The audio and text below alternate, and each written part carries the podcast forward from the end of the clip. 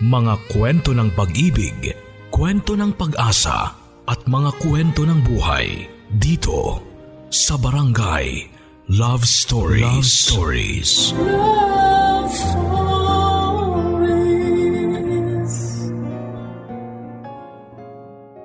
Ang sabi nila kapag minahal mo ay mauunawaan mo ang sitwasyon at pinagdaraanan nito. Ikaw ba? Gaano mo ba kakilala ang iyong karelasyon para malaman at maintindihan kung ano ang nangyayari sa kanya? Alam mo ba ang dahilan sa likuran ng bawat ngiti niya? Alam mo ba kung paano papatayuin ang mga luhang parang ilog kung umagos? Alam mo ba kung paano siya papatulugin sa gabi? Sa mga panahong nang lalalim ang kanyang mga mata sa kakaisip sa kanyang mga problema. Kilala mo ba ang karelasyon mo? Kilala mo ba ang asawa mo o hanggang ngayon ay tila isa siyang estranghero na nakakasama mo sa araw-araw ng buhay mo? Sa ating barangay love stories na pinagbibidahan ni Jeng, isasalaysay niya sa atin kung paanong kahit ilang taon na silang magkasama ay tila hindi pa rin ito kakilala ang kanyang kabiyak. Kilalanin natin siya sa mga kwento ng pag-ibig, buhay at pag-asa sa nangungunang Barangay Love Stories. Dear Papa Dudut, Nakasalampak ako sa malamig na sahig ng aming kwarto ni Mayan. Sa bawat pagsapit ng alas dos ng madaling araw sa loob ng tatlong taon, sa ganitong posisyon ko laging nakikita ang sarili ko. Nakapatay ang mga ilaw at tanging ang liwanag ng mga bituin at bilog na buwan, ang tanging liwanag na nakakapasok sa aming maliit na kwarto. Tatlong taon Tatlong taon na akong sinusubaybayan at dinadamayan ng mga nilikhang bituin sa aking pinagdaraanan. Mabuti na lamang at andyan sila para paulit-ulit kong makita ang mga larawan ni Mayan na bahagyang nasira dahil sa pagkakabasa sa aking mga luhang ayaw tumigil na umago sa aking mga mata. Mga luhang tila ayaw maubos kahit abutin marahil ng ilang dekada. Mayan, mahal ko? Bakit kailangan gawin mo to? Muli na naman akong napahagulhol, mahina hanggang lumakas. Wala na marahil pakialam o sadyang nasanay na lamang ang aking mga kapitbahay sa gabi-gabing tunog ng aking pag-iyak. Sana nagawa pa nila akong pagpasensyahan gabi-gabi at sana'y magawa nila akong pagpasensyahan. Hindi kasi madali, hindi madaling tanggapin na isang araw ay wala na ang dahilan kung bakit ka nagnanais na umuwi sa gabi at kung bakit nais mong bumangon sa umaga. Para makapagtimpla ng inyong kape bago kayo magtungo sa kanya-kanyang trabaho. Hindi kasi madali, hindi madaling isipin papadudot na nasa ibang ibayo na ang taong minsan ay kasama mo sa mundong ito. Hindi talaga madali, lalo na kung biglaan ang kanyang naging paalam. Kung biglaan ang paghinto ng kanyang mga pulso at kung biglaan din ang pagpikit habang buhay ng kanyang mga mata. Hindi madali at sana sa mga makakarinig ng aking kwento ngayong araw ay maintindihan ninyo kung bakit sa loob ng tatlong taong pagkawala ng asawa ko ay mas pinili ko pa rin sumalampak sa malamig naming sahig. Kasabay ng pagtitig sa mga larawan niya. At oo, may sulat pa itong iniwan bago siya mahimlay. Isang sulat na mapapakinggan ninyo sa dulo ng aming kwento. Ako si Jeng at pagpasensyahan nyo na sana kung sa inyo ko ibabahagi ang pinagdaanan ko. Nasa isang lumang bookstore ako sa isang hapon ng biyernes ng 2007. Naghahanap ng magandang libro na gagamayin ko sa buong araw ng Sabado at Linggo. Ganito na kasi ang nakasanayan ko buwan-buwan. May isang biyernes talaga na maglalaan ako ng oras para bumili ng mga bagong libro na babasahin ko sa loob ng isang buwan. Wala naman kasi akong alam na ibang pagkakaabalahan tuwing day off ko sa aking trabaho dahil bukod sa wala akong karelasyon, ay wala rin akong ibang kaibigan na nakakasama sa mga araw na ito. Paano ba naman kasi lahat ay may kanya-kanya ng pamilya at nakakahiya ng istorbohin para samahan ako. Ako na lang talaga ang single sa aming magkakaibigan. Kaya nga tanging mga lumang bookstore na ito ang siyang nagbibigay ng pagkakaabalahan ko tuwing walang pasok sa trabaho. Nasa dulong lane ako ng bookstore para mag-check kung may mga nalampasan ba akong mga libro ni na Mitch Albom o kaya ay Patricia Cornwell. Pinagala ko ang mga mata ko sa mga hilera ng libro nang mahagip ng aking tingin ang nasa kabilang lane. Isang babae ang andon at umiiyak habang hawak-hawak ang isang Tagalog pocketbook. Akala mo kung text ng ex niya ang binabasa niya para maiyak ng sobra. Sa una ay mahina ang pag-iyak nito hanggang sa lumakas na kahit ang ibang napadaan sa lane niya ay napapakunot noon na lamang.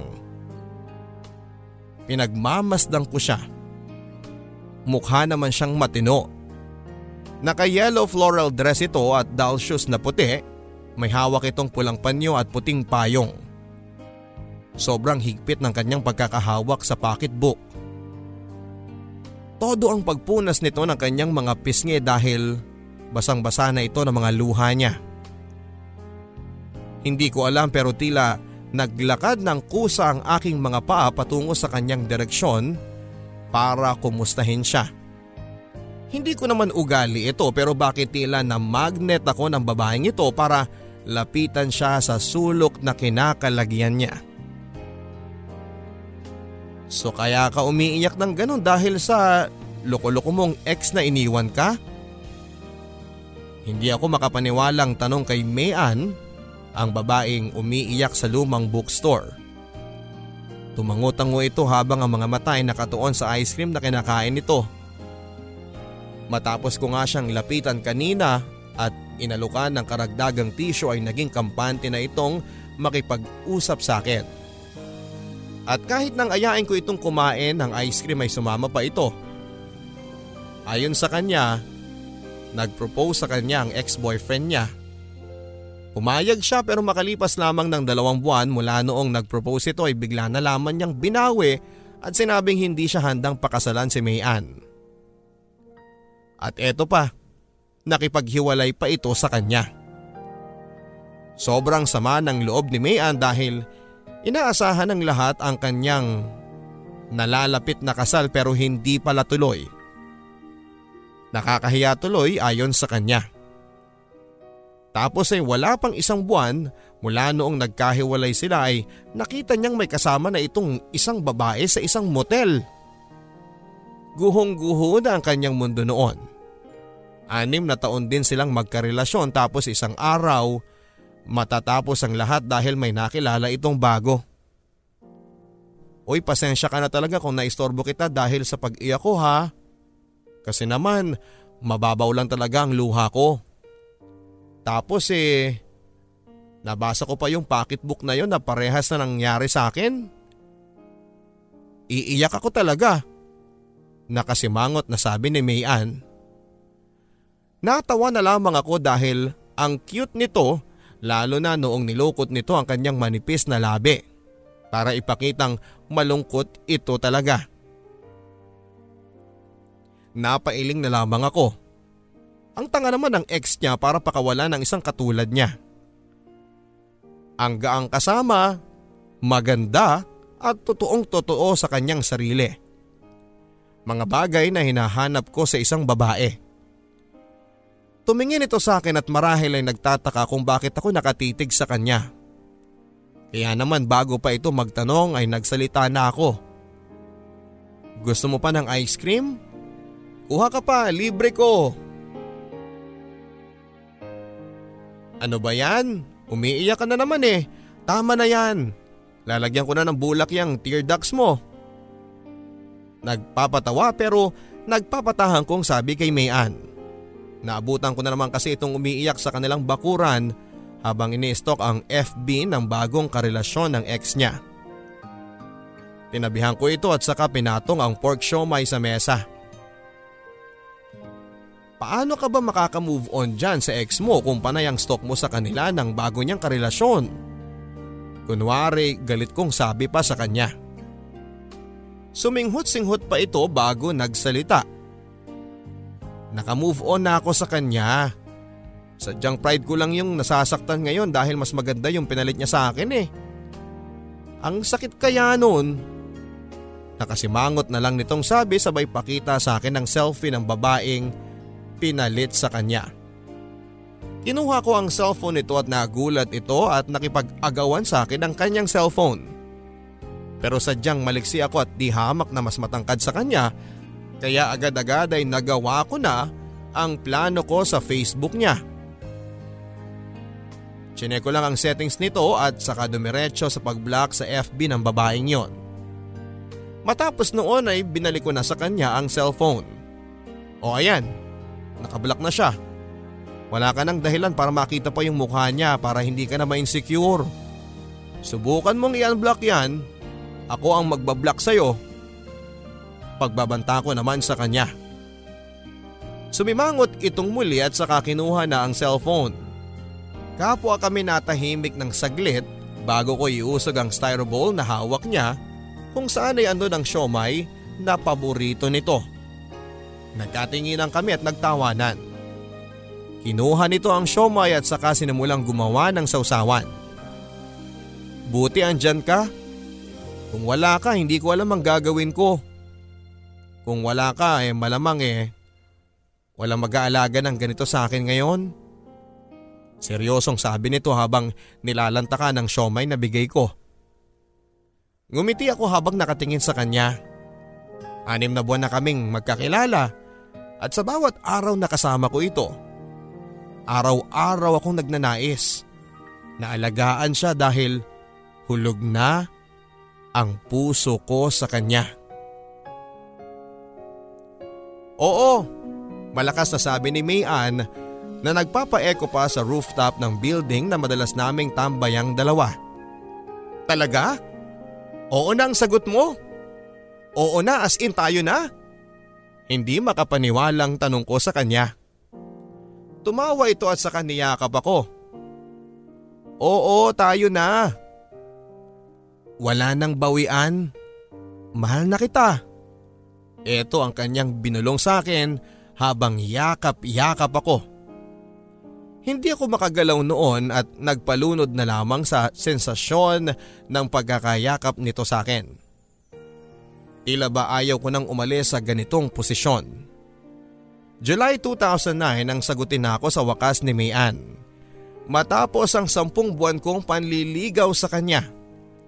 Nagbunga din lahat ng aking pagtsatsaga at napatunayan sa kanya na hindi ako kailanman gagaya sa kanyang ex Nalolokohin at sasaktan lamang siya. Nagbunga din ang gabi-gabing pagpupuyat ko habang pinakikinggan ang walang katapusan itong pag-iyak sa gabi dahil sa pagkami sa kanyang ex. Mga gabing kumurot ng todo ang aking puso sa tuwing marinig ko ang bawat paghikbi niya. Nagbunga din sa wakas papadudot ang mga pakikinig ko sa kanya sa tuwing naglalakad kami at inaalala niya ang bawat alaala nila ng ex niya sa mga lugar na nadadaanan naming pareho. Nagbunga lahat. Nahilom ko na sa wakas ang sugatang puso nito at ipinangako ko sa kanya na kailanman ay hindi na mabubuksan pa. Ang mga sugat na yon at kailanman ay hindi na lilitaw ang pagdurugo nito. Mahal ko si Mayan mahal na mahal. At alam kong ang makita siyang masaktang muli ay isang bagay na dudurog sa aking puso. Mahal ko si Mayan at pangako ko. Mula sa gabing iyon na mamahalin ko siya sa paraang nararapat lamang.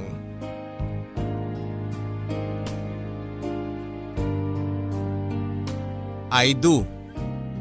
Mga salitang namutawi sa pulang labi ni Mayan na nagpaliwanag sa buong kapaligiran ng dagat kung saan namin piniling ipagdiwang ang pagmamahala namin. Mga salitang magpapasilip sa kinabukasan naming pareho sa mga susunod pang mga dekada. July 2010 nang nagpa siya kaming mag-isang dibdib na. Ito ang taong inalay ko ang buhay ko sa kaisa-isang babaeng gusto kong makasama sa panghabang buhay. Nang sambitin niya ang mga salitang I do, ay tila nakita ko ang bawat araw na magiging kasama ko na siya mula sa pagtulog sa gabi, pagising sa umaga hanggang sa pagpasok sa trabaho. Siya lang. Siya lang ang nakikita ko sa mga araw na yon at wala ng iba. Siya lang ang nais kong makita sa mga pagpapalit-palit ng segundo, minuto at oras. Siya lang talaga. Siya lang at wala ng iba. Bago tuluyang lumubog ang haring araw ay ganap na kaming mag-asawa at kapwa namin itong sinelyuhan ng isang mahaba at matamis na halik. Alas 6 ng umaga, nagising ako nang mapansin kong wala na si Mian mula sa parte ng kamang hinihigaan nito. Ito ang unang araw ng aming honeymoon. Napabangon ako ng hindi oras sa aking pagkakahiga at saka hinanap siya sa paligid ng hotel. Pero wala siya. Dinampot ko ang aking t-shirt sa upuang malapit sa kama at saka lumabas ng kwarto. Nagtungo ako ng reception para tanungin kung nakita nila ang asawa ko pero umiling sila. Lumabas ako doon at nagtungo sa 24-hour resto ng hotel. Nagbabaka sakaling andun siya at nagutom lang o kaya ay nagkakape lang pero wala din siya doon. Napahinto ako at nag-isip kung saan pa kaya ito tutungo.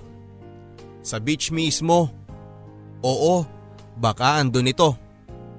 Tumakbo ako patungo doon at hindi nga ako nagkamali dahil nandun siya.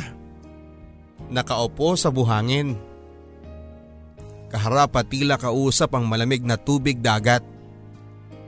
Nakasentro ito kung saan ay pataas ang haring araw. Hindi ito gumagalaw sa kanyang pagkakaupo. Dahan-dahan akong lumapit sa kanya. Medyo iba ang pakiramdam ko sa kanya kahit nakatalikod pa ito sa akin ay nararamdaman kong mabigat ang kanyang pakiramdam ng oras na yon. Mayan, mahal? Anong ginagawa mo dito? Tanong ko sa kanya nang malapit na ako dito. Hinawakan ko ang kanyang balikat para iparamdam ang aking presensya. Bahagya itong nagulat at napalingon sa akin. Dito ay nakita ko ang pamumugto ng kanyang mga mata at ang pagpula ng mga ito dahil sa labis na pag-iyak. Nadurog ang puso ko sa aking mga nakita. Ayos ka lang ba? Nag-aalala kong tanong nang hindi ito nakasagot kaagad. Pinunasan nito ang kanyang mga luha at saka tumayo para salubungin ako sa isang yakap. Napakahigpit ng pagkakayakap niya.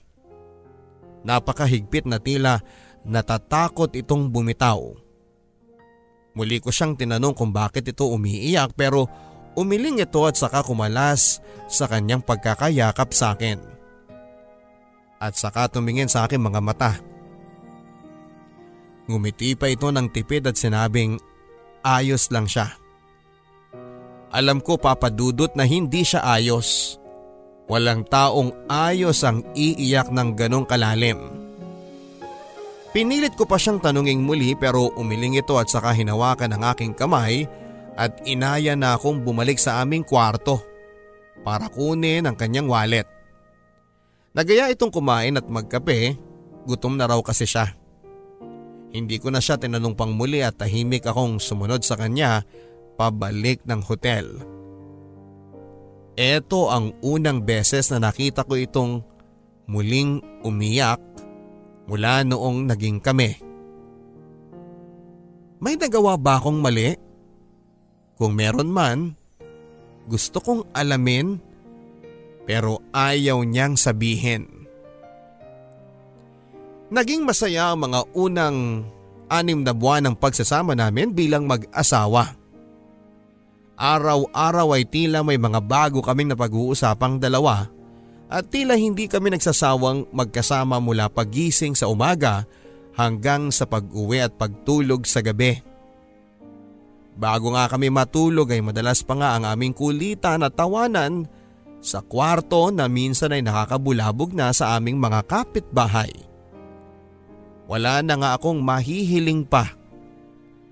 Masaya na ako sa ganitong klase ng buhay na meron ako kasama si Mayan. Wala na akong hahanapin pa papadudot. Isang hapon ng biyernes, panayang sipat ko sa aking relong regalo ni Mayan. Alas 4.30 pa lamang. Ang tagal namang mag alas 5 para makauwi na ako. Gusto ko nang makita si Mayan at gusto ko nang matikman ang pangako niyang kaldereta sa akin na panggabihan namin. Tinapos ko na ng maaga lahat ng trabaho ko para masiguradong makakauwi ako ng eksakto sa oras. At nang sumapit na nga ang oras ng uwian ay nagmamadali akong pumara ng taxi para magpahatid sa bahay. Buong biyahe ng taxi ay nakangiti ako hanggang sa Makababa ako ay nagmamadali pa rin ako para masilayan na ang magandang mukha ng asawa ko. Nang mabuksan ko na ang main door ay agad akong tumanaw sa kusina. Mayan? Mayan, nandiyan ka ba? Tanong ko habang naglalakad patungo sa kusina. Makalat ang naging bungad ng kusina sa akin. May mga natapong tubig at sangkap sa sahig at nang sundan ko kung saan ang inabot ng kalat na yon ay nakita ko sa isang sulok ng kusina itong si Mayan. Nakaupo at tila nagtatago sa kanyang mga braso. Nag-alala akong lumapit sa kanya at nakiupo sa gilid niya. Sa malapitan ay narinig ko ang paghikbi nito. Nakita kong basang-basa ang suot niyang blusa dahil sa luha. Niyakap ko ito bago tanungin. Anong nangyari mahal ko? Sabihin mo sa akin, andito na ako. Pero wala akong narinig na sagot niya.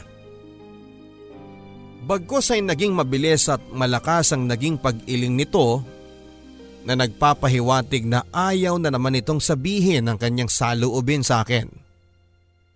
Ito ang pangalawang beses na nakita ko itong umiiyak ng hindi alam ang dahilan. Una sa beach at ikalawa ay ang ngayon. Hindi ko na alam kung anong nangyari sa kanya. Masaya naman kami at kahit na anong pitpit ko sa aking utak ay hindi ako makakuha ng sagot sa kung bakit ganito siya sa ngayon. Masaya talaga kami pero bakit sa mga oras na yon ay iba ang nakikita ko sa kanya. Mula noong nadatnang ko ito sa kusinang umiiyak ay naging kapansin-pansin ang pagbabago nito. Maraming araw na nagiging iritable ito kahit sa mga simpleng bagay lang na sana ay pwede lang palagpasin. Maraming araw din na madalas lamang itong nagkukulong sa kanyang kwarto pagkatapos ng kanyang trabaho. Sa tuwing day off naman, imbes na makalabas kami ay mas pinipili nito sa bahay na lamang at matulog ng pagkahaba-haba. Tila ayaw ako nitong harapin o kausapin man lang para malaman kung anong nangyari sa kanyang araw o kaya naman ay malaman kung ano ang kanyang nararamdaman. Hindi na rin ito ginawa mga bagay na dati ay nagpapasaya dito tulad ng pagsusulat ng tula, pagbabasa ng mga Tagalog pocketbooks o kaya ay pagluluto sa isang iglap ay tila nakalimutan ko na kung sino siya. At tila sa isang igla papadudot ay nawala ang asawa ko at pinalitan ng bago. Gusto kong alamin ang dahilan sa mga pagbabagong ito sa kanya pero hindi niya ako hinahayaang makialam sa kanyang pagbabago. Madalas ay napag-aawayan lamang namin ito at sa huli ay magugusot na lang ang takbo ng isip at puso ko lalo na kapag nakikita ko itong mapapaupo na sa gilid ng aming bahay. Hawak ang kanyang ulo at iiyak ng todo. Diyos ko, ibigay mo na sana sa akin ang sagot kung bakit ganito siya. Kung bakit tila guhong-guho na ang mundo ng aking kabiyak. Mayan, mahal ko, alam mo bang may bago magandang pelikula ngayon? Gusto mo bang manood tayo? At saka may bagong bukas na coffee shop malapit sa may simbahan sa bayan. Gusto mo ba na magpunta tayo doon bukas? Total eh, wala naman tayong trabaho pareho. Nakangiti kong paglalambing at suhestyon kay Mayan habang nasa hapagkainan kami. Nabibingin na kasi ako sa kalansing ng kutsara at tinidor dahil tanging ito lamang ang naririnig ko ng mga oras na yon. Ilang buwan na kaming ganito tuwing kumakain. Walang imikan at kahit simulan kong magsalita ay tinatapos lamang ito ng pagtangulang sa lahat ng aking mga sasabihin. Hindi rin ito tumitingin sa akin at nakatutok lamang ang kanyang mga mata sa mesa hanggang sa matapos niya ang kanyang kinakain. Mayan, mahal, ano sa tingin mo? Gusto mo bang mag-date tayo bukas? Miss na kasi kitang kasama eh. Miss ko na yung mga kwento mo. Yung tawa mo. Yung tayo. Yung ikaw. Lahat-lahat nami-miss ko na. Mahina akong sabi. Hindi ko na nakayanan pa ang aking emosyon ng mga oras na yon. Miss na miss ko na ang asawa ko papadudot at gusto kong bumalik na ito. Hinihintay ko ang kanyang pagsagot pero wala akong nakuha kaya nang magsimula akong muli nang sasabihin ay bigla na lamang itong tumayo sa kanyang kinakaupuan at saka tumakbo patungo sa pintuan palabas ng aming bahay. Nabigla ako sa kanyang ginawa kaya hindi ko siya agad nahabol. Pero nang makabawi ako ay para akong kidlat sa bilis na lumabas ng pintuan para habulin siya. Pero nakita kong sumakay na ito ng taxi at hindi ko alam kung paano ko siya mahahabol. Walang taxing dumaan sa amin. Sinubukan kong takbuhin ang nilakaran ng taxi ni Mayan pero nabigo ako. Umuwi ako ng bahay at sinubukang tawagan siya sa kanyang cellphone pero iniwan pala niya yon. Nasa sala lang ang kanyang cellphone maski ang kanyang pitaka. Napasapo na lamang ako sa aking noo. Saan ba ang punta niya? Bumukas ang pintuan at nagulat ako at napalingon dito. Si Mayan bumalik na, suot pa rin ang damit niya nang lumayas ito sa bahay. Halos tatlong araw na itong hindi umuwi at halos tatlong araw na rin akong hindi mapakali ni makatulog ay hindi ko magawa dahil sa sobra-sobrang pag-aalala sa kanya. Imbis na magalit ay sinalubong ko ito ng isang mahigpit na yakap. Ramdam ko ang paghihina ng kanyang katawan kaya naman dinala ko muna ito sa sala at saka kinuhanan ng tubig. Namumutla ito at baka sa kanyang mga mata ang puyat at pagod. Kinuha niya ang tubig at inubos ng isang lagukan. Hinaplos ko ang kanyang buhok at tinitingnan bago nagsalita. Mayan, saan ka ba nagpunta? Pinagalala mo kaming lahat ng mga magulang mo at mga kaibigan mo. Kung saan saan ka namin hinanap. Hindi na ako nakapasok pa sa trabaho para lang hanapin ka. Alalang alala ko sa iyo. Ano bang nangyayari? Halos maiyak-iyak kong sabi sa kanya.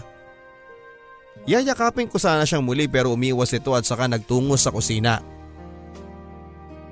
May natira ka ba bang ulam? Gutom na ako eh. Gusto mo bang sumabay? Ito lang ang naging sagot nito na parang binabaliwala ang pag-alala ko sa kanya. Naakala mo'y hindi ito naglayas ng bahay ng ilang araw. Napaupo ito sa hapagkainan at saka nilantakan ng natirang champurado at tuyo na aking umagahan kahapon. Pinagmamasdan ko ito at tinitingnan kung paanong tila wala itong pakialam sa mga nangyari ngayon. Gulong-gulo na ako. Ano bang nangyayari sa kanya? Pagod na pagod na ako. Pwede pa kaya kaming maging maayos? Habang tumatagal ay lumalala ang naging kalagayan nitong si Mayan. Hindi naman palaging malungkot at banas ito, eh may mga araw na bigla itong magiging masaya na akala mo ay hindi nanggaling sa magdamag na pag-iyak. Nakakasawa na at nakakapagod na. Sa totoo lang, mula noong naglayas ito at bumalik ay nagbago na ako sa kanya. Hindi ko na sinusubukan pang alamin kung ano bang dahilan ng pag-iyak nito sa madaling araw. Tinatalikuran ko ito kapag naririnig ko na ang kanyang paghikbi sa aming kama. Sa umaga kapag mag-aalmusal ako ay hindi ko na siya kinakausap kung ayaw nitong magsalita pa. Nasanay na ako sa matitinis na tunog ng kutsara at tinidor. Nasanay na rin ako na nagtutungo ako sa aking trabaho na hindi siya hahalikan pa at nasanay na rin akong wag na wag siyang kumustahin sa kanyang araw kapag kapwa na kami nakauwi sa bahay. Wala na. Wala na ang dating siya. Siguro nga'y dapat ko na ring iwala ang dating ako. Tao lang ako at nauubos din ang pasensya. Kung ayaw niyang magsabi, hindi ko na siya pipilitin pa. Mas ayos na rin sigurong ganito para makaiwas na sa matinding away dahil noong mga oras na pinipilit ko itong magsalita ay napapagrabe lamang ang sitwasyon. Mas ayos ng ganito, hindi ko siya papakialamanan at hindi ko siya kakausapin sa mga bagay na nagiging dahilan ng kanyang pagkalungkot at pag-iyak. Hindi na. Pagod na rin akong umintindi. Pagod na rin akong umunawa. Tao lamang ako may hangganan ang lahat ng kinakaya ko. Alas tres ng madaling araw. Napamulat ng bahagya ang aking mga mata nang maulinigan ko ang mahinang paghikbi ni Mayan. Muli kong pinikit ang aking mga mata para bumalik sa pagtulog. Nakatalikod ako sa kanya at tulad ng dati Pinilit kong makatulog muli pero hindi ko magawa dahil nararamdaman ko ang pagyugyog ng mga balikat nito dahil sa pagpigil sa pag-iyak.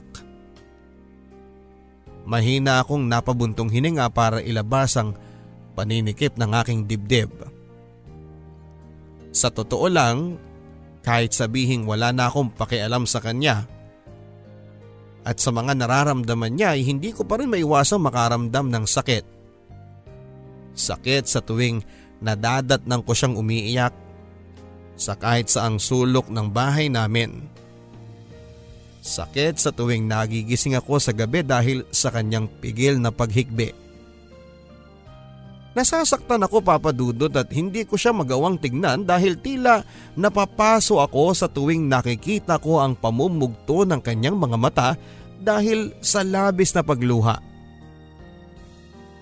Masakit pa rin sa akin na isipin na wala akong magawa para mapakalma ito at mapasaya.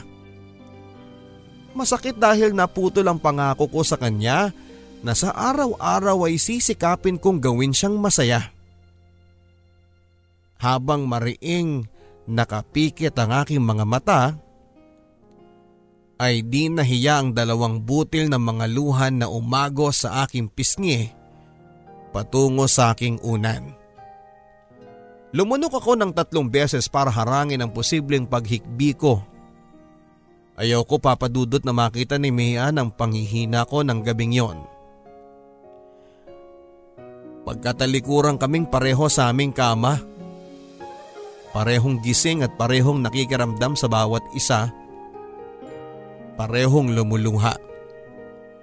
Parehong nasasaktan pero ayaw naming ipakita. Nang mga oras na yon ay parehas lamang kami ni Mayan. Pareho na nagkukubli ng damdamin sa dilim ng madaling araw. May mga araw papadudot na hindi ako umuuwi ng aming bahay ni Mayan. Dahil nga sa mga nangyayari mas pinili kong mag-OT na lamang lagi at lumabas kasama ng aking mga katrabaho. Hindi kasi biro ang madat ng si Mayan sa kanyang kalagayan sa ngayon. Nadudurog ang pagkalalaki ko sa nakakasama ko siya sa isang kwarto na tanging ginagawa ay umiyak at wala akong ibang gawin kundi ang talikuran siya dahil hindi ko alam kung paano ko sisimulang payapain ang kanyang kalooban. Hindi ko magawang lumapit sa kanyang mga magulang sa takot na mahusgahan nila ako na iparamdam nila sa akin na hindi ako karapat dapat para sa kanilang anak. Kaya lahat ng aking nararamdaman, problema at hinaing ay mas pinili kong kimkimin na lamang dahil hindi ko alam kung sinong tao ang makakatulong sa akin o sa aming mag-asawa. Oo pare, nakakapanibago ka ha. Dati uwi ka kaagad pagbagsak ng alas 5 ng hapon. Pero ngayon tingnan mo ha, alas 5 na ng umaga. Kasama ka pa rin namin na nag-happy-happy. Lasing na akbay sa akin ng isa kong katrabaho na sa totoo lang ay hindi ko naman masyadong nakakausap. Sinipat ko ang orasan lasing ko na pala ng umaga. Imbes na nasa bahay ako ay andito ako at kasama ang mga taong ito. Sabado na pala ng umaga, naalala ko pa. Ganitong oras ay nagigising na kaming dalawa ni Mayan para mag-ayos at mamalengke pero heto ako ngayon Ibang mga tao ang nakapaligid sa akin. Isang ngiti na lamang ang sinagot ko sa kanya at saka lumagok ng beer. Inubos ko na ito at saka tumayo na para magpaalam. Nag-abot na rin ako ng perang pang-ambag sa lahat ng mga nagastos. Uuwi na ako, pwede na siguro ang oras na ito para umuwi at makatulog. Sagad na ang pagpapakapagod ko para mabilis ako makatulog. Marahil ay tulog na rin si Mayan. Ang hula ko ay napuyat ito sa kakaiyak tulad ng dati. Nasa labas na ako noon ng bar at saka humahagilap ng taksing masasakyan. Halos wala pang tao ng mga oras na yon at halatang nasa bahay pa ang mga ito at sinusulit ang umaga ng Sabado na yon para pahabain ang kanilang mga tulog. Samantalang ako heto, papauwi pa lamang para matulog. Nang dumating ang taxi ay agad akong sumakay at nagpahatid na sa bahay. Habang nasa loob ng taxi ay iniisip ko na ang mga gagawin ko sa Sabado at Linggo. Karamihan dito, mga plano ko kung paano makakaiwas sa asawa ko. Nadatnang ko na naman ang sarili ko sa isang bar, isang malalim na gabi ng biyernes. Nadatnang ko ang sarili kong nagpapakalunod muli sa pait ng alak kasama ang isang katrabaho. Sila Lane. Siya lamang ang pwedeng sumama sa akin matapos ang trabaho. Lahat ay nagpas muna at ipapahinga raw muna ang mga sikmura sa alak. Hindi ko na halos maalala lahat ng pinag-usapan namin dahil wala alas 6 ng hapon ay inubos na namin ang lahat ng pwedeng mapag-usapan. At ngayon, ultimo langgam na dumaan sa aming mesa ay tatawanan na lamang namin makahanap lang kami ng bagong mapag-uusapan. Grabe ang tawanan namin noon papadudot. Akala mo'y eto ang unang beses na tumawa kami sa buong buhay namin. Sa totoo lang, ngayon lang ulit ako napatawa ng ganito katodo. Alam niyo namang lahat na matagal-tagal ding hindi sumilay ang totoong ngiti at halakhak sa akin. Kung hindi dahil sa gabing yon ay baka nabulok na ang konsepto ng ngiti sa loob ng katawan ko. O beer pa, mapungay ang matang tanong ni Lane sa akin. Tumango ako at saka ito nagtawag ng waiter para umorder pa ng beer namin. Matapos umalis ng inutusang waiter ay kapwa kami natahimik at tila nag-iisip pareho ng susunod na salitang pwedeng maging tulay para matuloy ang aming usapan. Hanggang sa nahuli ko na lamang itong nakatingin sa akin. Nakatitig, maganda si Lalaine at marami ang nahuhumaling sa kanya na mga kaopisina namin. Pero pihikan daw ito sa mga lalaki. Maswerte na nga lang daw ako at pumayag itong lumabas na kasama ko. O bakit nakatitig ka sa akin ng ganyan? Crush mo ko no? Pabiro kong bulalas para para lang medyo mawala ang pag-iinit ng aking katawan dahil sa matamang pagtitig niya sa akin. Tumawa lamang ito pero hindi tinanggal ang pagkakatitig sa akin. Hindi ko alam ang susunod na gagawin at mabuti na lamang at dumating na ang waiter at inabot ang apat na beer sa amin. Agad kong dinampot ang isa at lumagok ng dire-diretso. Habang ginagawa ko yun ay walang humpay ang paglalaro na magandang imahe ni Lane sa aking isipan. Lasing na nga ata ako. Iba na kasi ang init na nararamdaman ko at iba na rin ang tingin ko kay Lalaine ng mga oras na yon. At nang maibaba ko na ang bote ng beer ay saka ko naramdaman ng paglapit ni Lalaine sa aking inuupuan at saka hinawakan ng aking hita. Hindi ako makapagsalita noon dahil sa gulat pero hindi ko naman siya pinigilan dahil sa totoo lang ay nagustuhan ko na rin yon. Hanggang sa namalayan ko na lamang ang mainit na pagdampi ng labi ni Lane sa akin. Doon ay tila nawala ang lahat ng ingay ng tao sa paligid at tanging nakikita ko lamang ay ang mukha ni Mayan. Oo, si Mayan habang sinusubukan akong halikan ng paulit-ulit ni Lane ay walang ibang bumabalandra sa akin kundi ang maamong mukha ni Mayan ang mukha ng babaeng tangi kong minamahal. Natigilan ako at napatayo bigla at sinapo ang aking mukha. Uuwi na ako?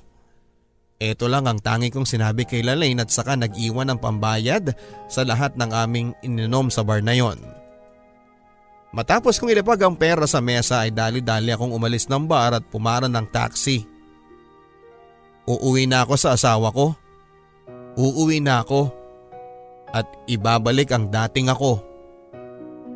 Kailangan ako ng mahal ko. Uuwi na ako. Habang nasa loob ng taxi ay may nadaan ng kaming truck na nagbabagsak ng bulto-bultong asul na rosa sa gilid ng isang parke.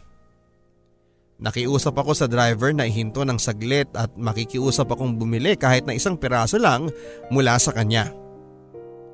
Asul na rosas kasi ang paborito ng asawa kong si Mayan. Naalala ko pa, tuwing uuwi ako galing ng trabaho ay lagi akong may pasalubong na isang malaking asul na rosas sa kanya. Natutuwa kasi akong pinagmamasdan ang mukha niyang nagliliwanag kapag nakikita niya mga ito. Pagbungad pa lamang niya sa akin sa may pintuan. Gusto kong muling makita ang pagliwanag ng kanyang mukha at kung ang pagbibigay ng mga asul na rosas araw-araw ang siyang magpapabalik noon ay gagawin ko hanggang sa dulo ng aking buhay. Kuya, baka pwedeng bumili ako ng isang piraso lang ng rosas. Kahit magkano, handa akong bayaran. Tanong ko sa kalbong lalaki na napakamot pa ng ulo dahil nag-aalangan. Eh boss kasi, i-deliver namin to sa mga flower shop ngayon eh isa pa'y bilang na kasi nila yan eh. Pasensya na boss ha. Bumagsak ang aking mga balikat sa akin narinig. Para sana sa asawa ko. Ito lang kasi ang nakita kong paraan para mapasaya siyang muli eh. Pero salamat at pasensya na sa abala ha. Naglakad na ako pabalik ng taxi nang tawagin ako ng lalaki. Boss eto oh, sige kunin nyo na yan. Inabot nito sa akin ang isang napakagandang asul na rosas. Akmang maglalabas na ako ng wallet para bayaran siya ng pigilan niya ako. Huwag na boss, Libre na yan para sa asawa mo. Alam ko naman yung pakiramdam na gustong gusto mong pasayahin yung asawa mo eh. Ibigay mo na yan sa kanya. Nakangiti nitong sabi. Tuwang-tuwa ako noon na halos yakapin ko na ang lalaking ito. Sumakay na ako ng taxi at saka nagpahatid na sa bahay. Bigla ay nakaramdam ako ng labis-labis na pangungulila sa asawa ko. Gusto ko nang paliparin ang sasakyan niya para maiabot ang rosas na ito sa kanya. Natatakam na ako ng todo sa ngiti niya oras na matanggap niya ang pasalubong ko para sa kanya. Dahan-dahan kong binuksan ang pintuan. Madilim sa loob ng aming kabahayan. Kinapa ko ang switch ng ilaw para buksan ito. Nang kumalat ng liwanag ay saka ako naglakad patungo sa sala para iwan ang aking bag at saka tumaas na para tunguhin ang aming kwarto para tignan si Mayan. Sinipat ko ang aking orasan. Alas dos na pala ng madaling araw. Marahil ay nahihimbing na ito ng tulog o hindi naman kaya ay wag naman sanang umiiyak na naman. Napabuntong hininga ako. Nasa labas na ako ng pintuan ng aming kwarto at hindi ko pa mabuksan-buksan ang pintuan dahil hindi ko alam kung paano ko ba siya haharapin. At nang magkalakas na ako ng loob ay binuksan ko ng dahan-dahan ng kwarto. Muli kong kinapa ang switch ng ilaw para buksan ito pero sana'y hindi ko na lamang ginawa. Dahil nang kumalat sa aming kwarto ang liwanag ay kumalat din ng dugo sa aking dibdib nang makita kong nakabigti si Mayan. Suot-suot ang kanyang wedding gown. Alas dos na ng madaling araw. Alas dos ng madaling araw nang makita kong kinapos na sa hininga ang aking asawa. Alas dos na ng madaling araw nang makita kong wala na siyang buhay at di ko na mahahagkan pa.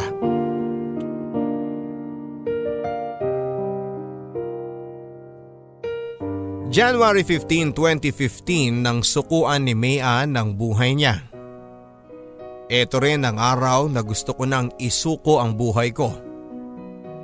Dahil sa loob ng halos limang taon naming pagsasama ay siya ang naging hininga ko. Ang dahilan kung bakit ang sarap bumangon sa umaga at makipaglaban sa mga pagsubok na sasalubong sa iyo sa pagbukas mo pa lamang ng iyong pintuan. Hanggang sa ngayon ay malinaw na malinaw pa rin sa akin ang nadatnan at naramdaman ko ng araw na yon. Halos bumagsak ang katawan ko nang tanggalin ko kung saan nakakabit ang katawan ni Mayan.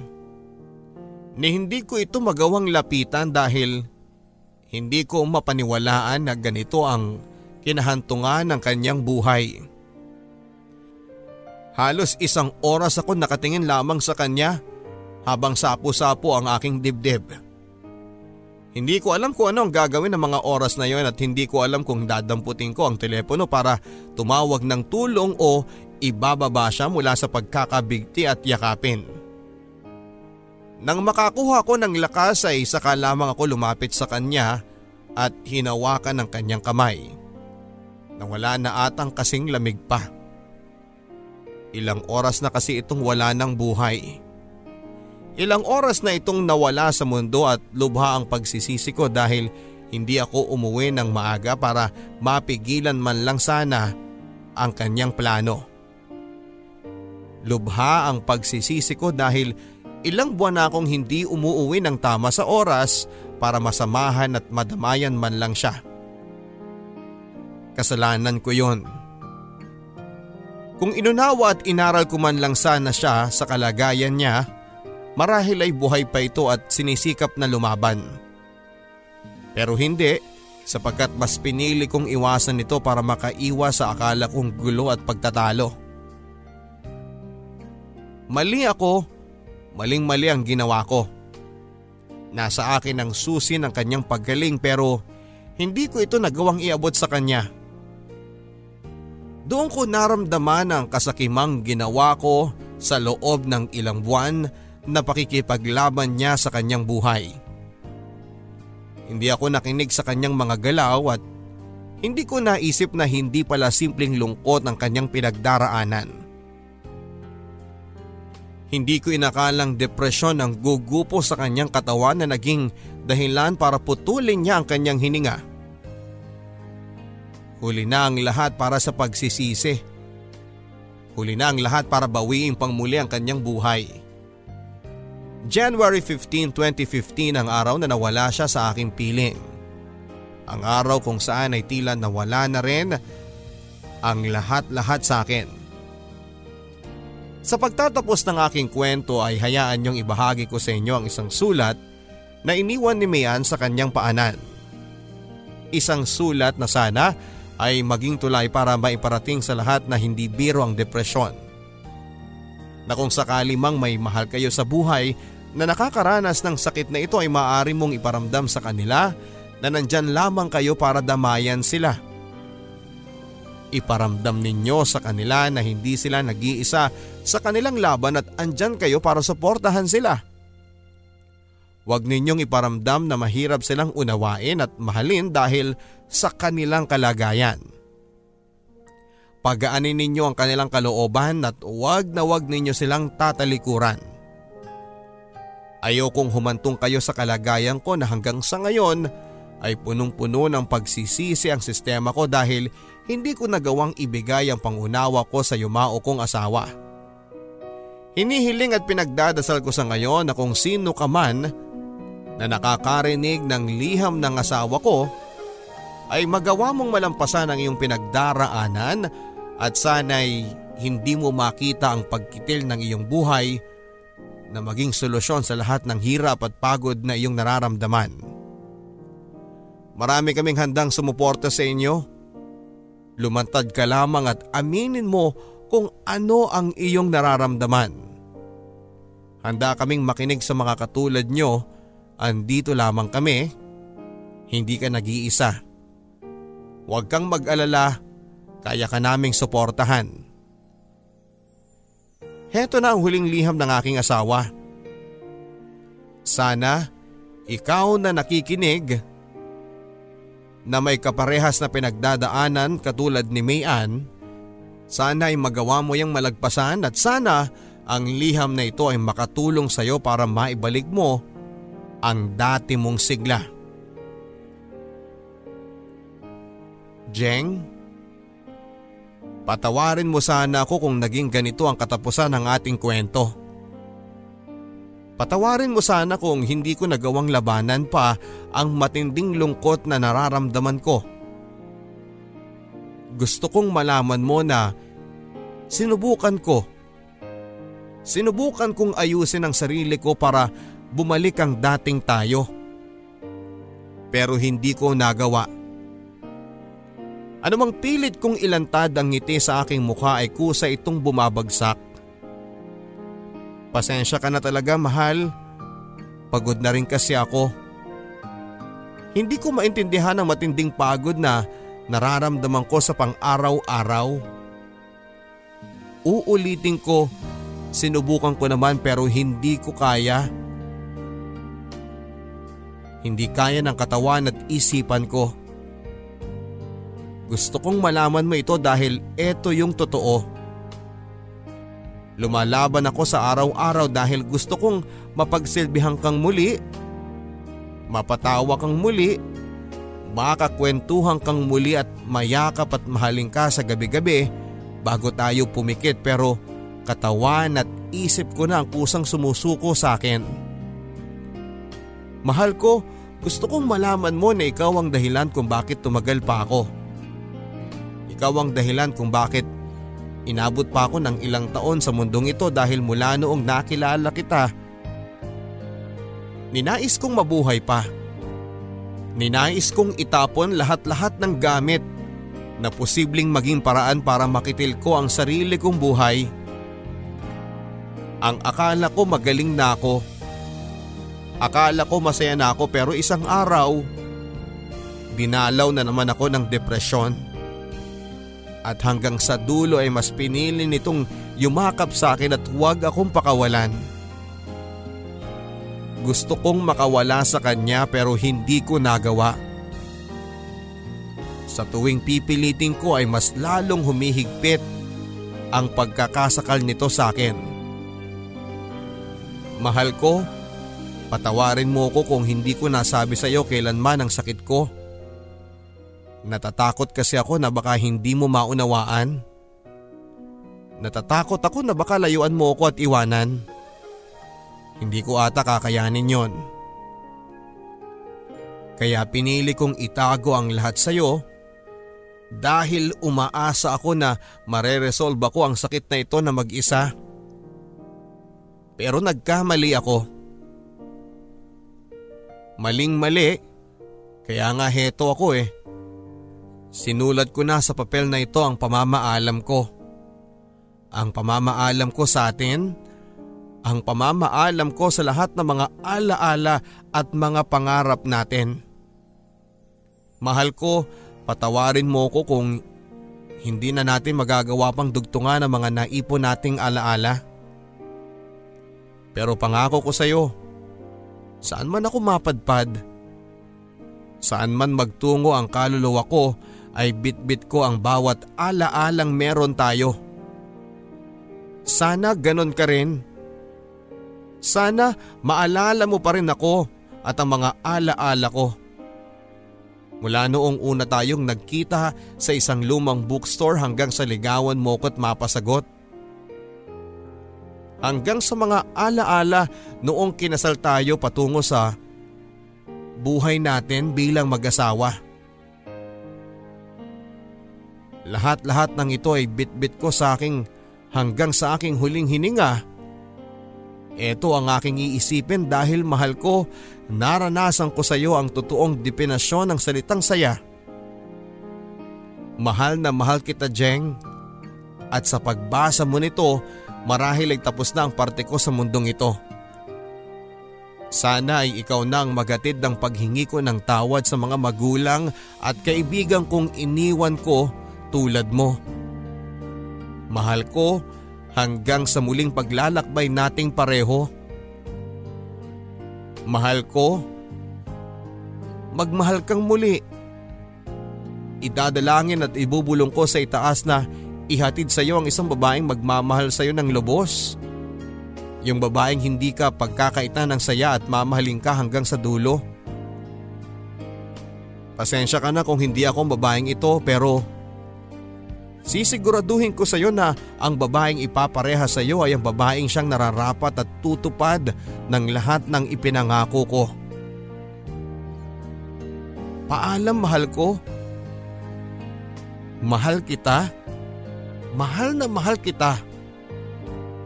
Hanggang sa muli nating pagkikita. Mayan. Mayan.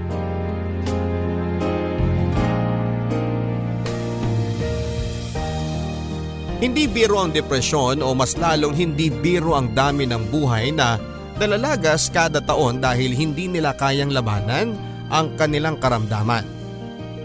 Ang Barangay Love Stories at ang Barangay FM stations nationwide ay nakikiisa sa lahat ng mga taong lubog na sa kalungkutan at kapaguran. Tulad ng sinabi ni Jeng, andito po kami para sa inyo. Hindi namin ipaparamdam na nag-iisa lang kayo sa laban ninyo. Pagod ka na bang umiyak sa gabi nang hindi alam ang dahilan? Pagod ka na ba na tila gabi-gabi ka na lamang nasasakal at hindi makahinga sa hindi mawari na dahilan? Huwag kang mag-alala. Maraming nagmamahal sa iyo na handang pakinggan ang bawat luha at hinaing mo. Huwag kang matakot na sabihin ito sa kanila Huwag kang matakot na baka ikay mahusgahan dahil maniwala ka, makikinig kami sa iyo at huwag ka lang mawalan ng pag-asa sa mundong ito. Lumaban ka pa. Nasa likuran mo kami at susuportahan ka hanggang maibalik mo ang totoong ngiti ng iyong muka. Hindi ka nag-iisa sa laban mo. Maraming katulad mo na nakikipaglaban sa ngayon at umiiwas sa tukso ng pagkitil ng buhay. Sana itularan mo sila. Lumaban at hindi sumuko. Dahil kaming mga taong nakapaligid sa iyo Hindi ka rin naming susukuan. Basta ipangako mo lang na ikaw din ay lalaban. Ang Barangay Love Stories na inyong napakinggan ay sa direksyon ni Gremalin Umali. Ang ating theme song na alaala ay inawit po ni Jimmy Horado, ni Joe Peril at ni JB Ramos. Ako po ang inyong si Papa Dudut sa mga kwento ng pag-ibig, buhay at pag-asa sa Barangay Love Stories.